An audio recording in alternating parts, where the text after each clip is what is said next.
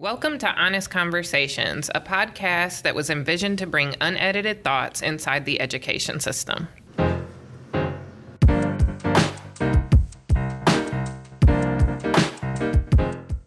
My name is Carmen Darville, known to my work peeps as CRD, and I'm your host, a wife, mom of two, and the chief of staff at Yes Prep Public Schools.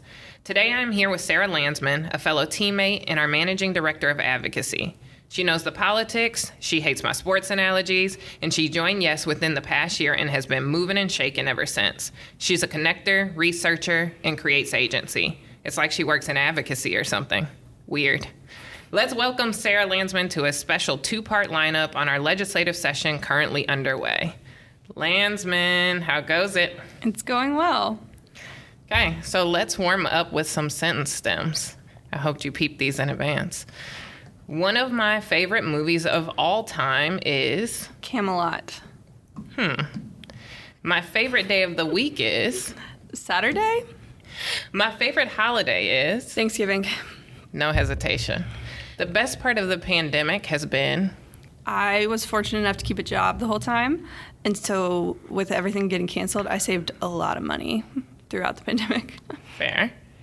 One thing currently bringing me joy is I am getting a puppy this weekend. Oh, that dang puppy. Here we go. Join the club. So, traditional ISDs aren't crazy about charters. Some private schools are not our biggest fans. Both political parties have issues with us. I mean, we really should move past a two party system, but that's a different episode. What is really going on here? Why do people hate charters? 2021 kicked off the Texas legislative session, and there is no better time to bust some myths about charter schools. All right, you ready to dig in? Ready. So, in general, how's it going for us? We're having a good session. Um, cautiously optimistic. One thing that's been really great for all of public education, charters and ISDs, is that legislators committed last year and uh, during the this pandemic, before session even started, to public education funding. So we haven't had to fight tooth and nail for the dollars. They they've been really good about committing. We, we reformed in HB three, and we're not going to roll back just because of the pandemic Which you believe is great for all schools, right? all schools. Yeah, Yeah. absolutely. The thing that's difficult for us in session is that when it does come to a charter bill, anti-charter, pro-charter, um, either way, we have a hard time getting to the meat of the actual legislation. What does this bill really do? Because you'll see in hearings and on the House floor and the Senate floor that the conversation just dissolves into this general philosophical question about charters mm-hmm. because there's not a real concrete understanding across the board of what is a charter, what do they do. There's a lot of misinformation out there. Got it. So let's dig into some of the misinformation. Um, so, some of the major claims that I hear from the charter camp, like it starts with charters steal money from independent school districts. Any truth to this? That's definitely the number one thing you're going to hear from our opposition camp. This is not a true statement. Charter schools and ISDs both funded with, with public money. Charters don't receive local funds though, only state funds. So in Texas, money follows the student. If a if a student transfers out of an ISD, then their funding from the state does follow them to the charter, which is where the myth comes from, right? They're they're stealing this money from the ISD. But the thing is, the local funding, a portion of that goes away, um, but it, none of it goes to the charter, and a large chunk of it stays at the ISD. So the actual per student funding increases. And there was just a really great study, um, independent research that was done that showed uh, really across the nation and in Texas that when a charter is in the zone of the ISD, their per student funding increases. So, what you're telling me is that ISDs have more money as a result of charters being in the space? More money per student for sure. Okay, so the interesting thing about this money follows the student, or dare I say, this stealing concept, is that when it comes to student of color, that's when it's stealing. Um, so, as we know, or at least in my experience, when you go to a private school, no one says the private school is stealing kids. But when it comes to black and brown, low income students, all of a sudden we're stealing. That seems to be no accident. It just seems like these racist tendencies are permeating every element of our education system. I mean, why are black and brown students being treated as commodities? Can you speak to why you think this like concept of theft arises when we talk about giving black and brown low income students choice? Yeah, I, I can speak to part of it. It's a nuanced question. Um, I think you're right on the nose, though. Uh, I think a big piece of it is that we generally don't believe in the agency of black and brown parents.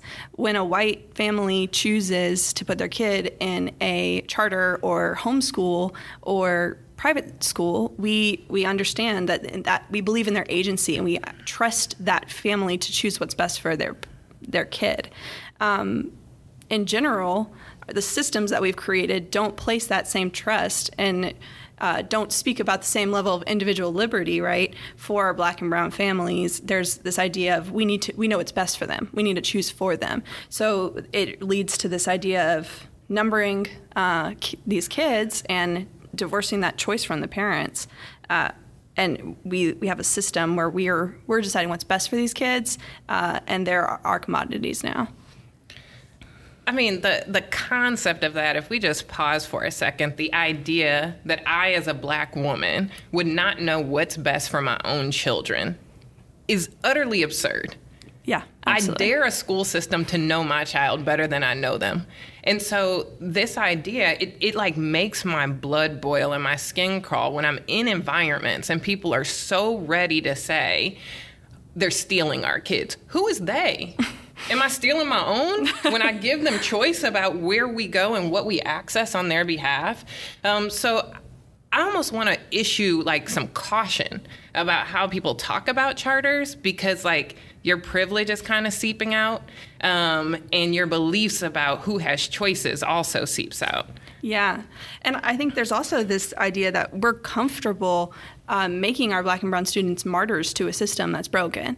You know, if, if you leave your community school, is community school is being an ISD, um, there's this thing of like disloyalty. Like, oh, they need you there. The school is failing. You need to stay. That's not something that we tell white families. Like, we're willing to make you a martyr for this this school that's failing. No, they, they get their kids out and nobody ever bats an eye. Absolutely. I think it's important to keep in mind I am not just pro charter, I'm pro choice. And so if you have a neighborhood school that meets your needs, excellent. I am about kids having choices to attend excellent schools and families having choices to attend excellent schools. If your independent school district offers you an excellent education, I wouldn't suggest you leave. But if it does not, you should have every option available to you to ensure that you had the educational experience that I was able to have. Can you tell us a little bit about your educational experience? I graduated from a traditional uh, public school, an ISD. Um, but I grew up in a family of five kids, and in that uh, group of five, three of us graduated from ISDs. Um, one of my siblings graduated from homeschooling, and the other graduated from a charter. Um, and in the mix throughout our 12 years of education, um, we all went to private schools sometimes, were homeschooled at certain points because my parents believed that one size doesn't fit all for every child, even within one family, and not one size doesn't fit all for a child across the lifetime of their educational experience. So there were times where we were shifted from school to school because things weren't working. Um, and I will say, coming from a white family, nobody ever told my parents, you know, how dare you? Uh, how dare you abandon this school? You're being disloyal to the school, or um, God forbid, a, a, administrator say that they didn't have the right to do that. I mean, it, it's interesting, right? So I also started out in public school, K to eight, um, and then for high school went to a college prep school um, to ensure that I was college ready. I was not going to be college ready at the public school that I attended um, and was at the top of my class, which quickly meant very little. And then in high school, uh, one of my teachers accused me of plagiarizing a paper that I had written myself because she said there was no way I was smart enough to come up with content such as that. Wow. Sounds very Karen huh? and as a result, um, I was threatened to be kicked out of school and lose my tuition. Wow. Here comes advocacy and agency. My parents met with the dean, etc., and proved that I had written it myself. And as a result, she said, I will give her a B. Wow. And my parents said, if you thought she couldn't, she didn't have the capability to write a paper, then clearly it's an A. Right, right. And it was like, oh, I guess I'll mm-hmm. give her an A. No, I earned an A, and she lost her job. Wow. But that's advocacy and agency and what it means in the education system. Right. But as a black woman, if I didn't have someone fighting for me the entire way, I don't know where I'd be instead. Mm-hmm.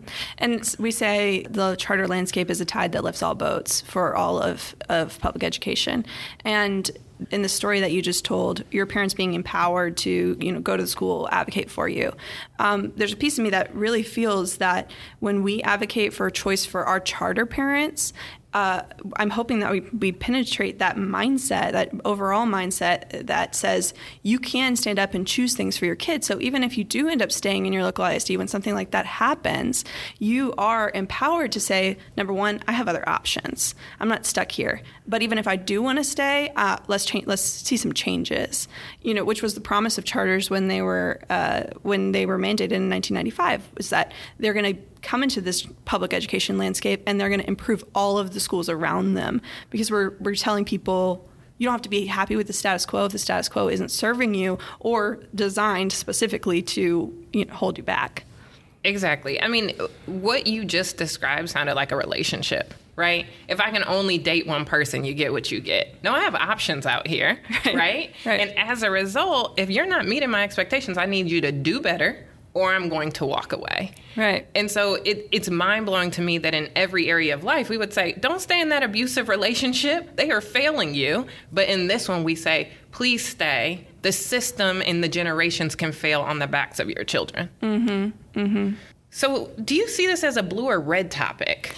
In my mind, this is a nonpartisan issue. Um, unfortunately, we do live in a world where the charter issue has been co-opted uh, and has been politicized. Uh, that's gonna that happens right now. It's been co-opted and politicized by the right. Uh, so we do have more advocates on the red side of the aisle. So as a result of that. you see the other side of the aisle pulling away from the issue. Um, you know, when, when President Obama was was president, he was pro charter. Uh, Vice President Biden at the time was also pro charter. Now, as the president, Biden is not fully anti charter, but he has said, you know, we need stricter regulations around charters, like let's limit these things. So you see the left pulling back from charters and charter uh, advocacy in direct opposition to what the right has done, which was made charters like a red meat issue. Um, when you do that, it makes it toxic to anyone on the other side of the aisle when either when either party does that. So there, it is becoming increasingly polarized, and, and part of our work in advocacy is is trying to suck some of that toxic politics out of the conversation. Yeah, we've spent a lot of time throughout our episodes talking about false dichotomies, and I think this is another one. I have yet to find someone who does not believe that all children deserve an excellent education, especially their own. So, if you ask any parent, does my child deserve an excellent education, regardless of their political views, the answer would be yes. And so, I wonder just how that falls apart as we move into spaces and take strong stances. But as someone who spent the majority of my career working in school districts that are traditional, I was told only vitriolic things about what charters are. Right. Um, and one of those things was just around public money, accountability to the public, and transparency. So let's talk about funding a little more because when it comes to money and where the money resides, where the money resides, it all falls apart. Um, so, can you tell us a little bit more about charter school funding and charter first ratings and some of the parameters in place to ensure that people are held accountable? Right, right. Yeah. This is something that you hear from uh, anti charter advocates a lot that charters take public money and then they're not held accountable to the public. Some of this narrative stems from the fact that charters don't have uh, elected school boards, and that's where they think that the public oversight should come in. Um, but the reality is that accountability metrics for charters are much higher than ISDs. It's uh, a bargain that you made that we made early on, which is give our schools increased flexibility. Let us be a little bit more innovative Uh, and in exchange, we'll have higher accountability metrics. We'll be more transparent than an ISD. Texas has some of the highest accountability and transparency uh, laws around charters than any state in the in the nation. Um, we're, we're subject to the school financial integrity rating first rating uh, through TEA. It's an incredibly extensive report, and then those are made public to make sure that when we take this public funding, we're using it in the classroom. Uh, beyond that, charters are subject to the same A through F rating system that ISDs are, but the difference between charters and ISDs is that an, if an ISD is failing, it can be failing for a very long time. And we know this, we see this, it's heartbreaking. If a charter fails three years in a row, the charter's revoked. They're immediately shut down. Got it. So let's dig into one more myth in this first installment. But I, I have to say, this one's hard to even say out loud because it's so incredibly untrue. Um, so shout out to our teachers. But the last myth we're going to discuss in this episode is about the fact that charter teachers are not as good as teachers at independent school districts. Blah. Yeah, I, I saw that. I saw your face. It, it saw that it hurts coming out. It's gross. It's just gross. But yeah. where did it come from? Yeah. We love you, yes, prep teachers. Sorry you had to hear that. But you have to hear it if you get on, you know, if you're on, if you're following all of the charter people on Twitter, you'll see that this myth comes up over and over and over again. And where it stems from, you know, every myth kind of has like something that they bent to make it this. The myth probably comes from the fact that charters, unlike ISDs, can hire teachers that aren't certified. Um, but that doesn't mean our teachers are of lower quality. Um, at Yes Prep, you have the opportunity to get certified through the Teaching Excellence program while you teach here. Um, but overall, charter teachers are more likely to hold advanced degrees. Charters spend much more money than their ISD peers on professional development. And it's also worth noting that charters tend to hire a much more diverse teaching populace, which is really important when you think about how diverse our student body is. So, just to clarify, as someone who has worked both in ISDs and charters, ISDs also hire teachers who aren't certified. um, given the talent pipelines in our country, you have to to fill all your classrooms. And then they're also enrolled in alternative certification programs during their first year and are getting certified as they teach. So it's just fundamentally untrue. Um, and for my teacher friends who work in both ISDs and who work in CMOs, there are excellent teachers in every system, mm-hmm. whether private, public, traditional, charter, and none of our students and many of us would not be where we are without excellent teachers. Right. Um, so that one kills me. Mm-hmm. Uh, so just as there are excellent teachers everywhere, there are some not so great teachers everywhere, right. um, and they get squeezed out of current places faster than others. So we covered quite a bit of ground in this first installment. We'll be back for a part two, uh, but want to leave you with a quote from Foster Bennett. Your life is the sum result of all the choices you make, both consciously and unconsciously. If you can control the process of choosing, you can take control of all aspects of your life. You can find the freedom that comes from being in charge of yourself. After all, all we're chasing is to create agency so that people can be in charge of themselves. Landsman, thanks for coming. Thanks for having me. As the first majority minority city in our country, it's time to set the example. Let's lead Houston forward. This has been an episode of Honest Conversations.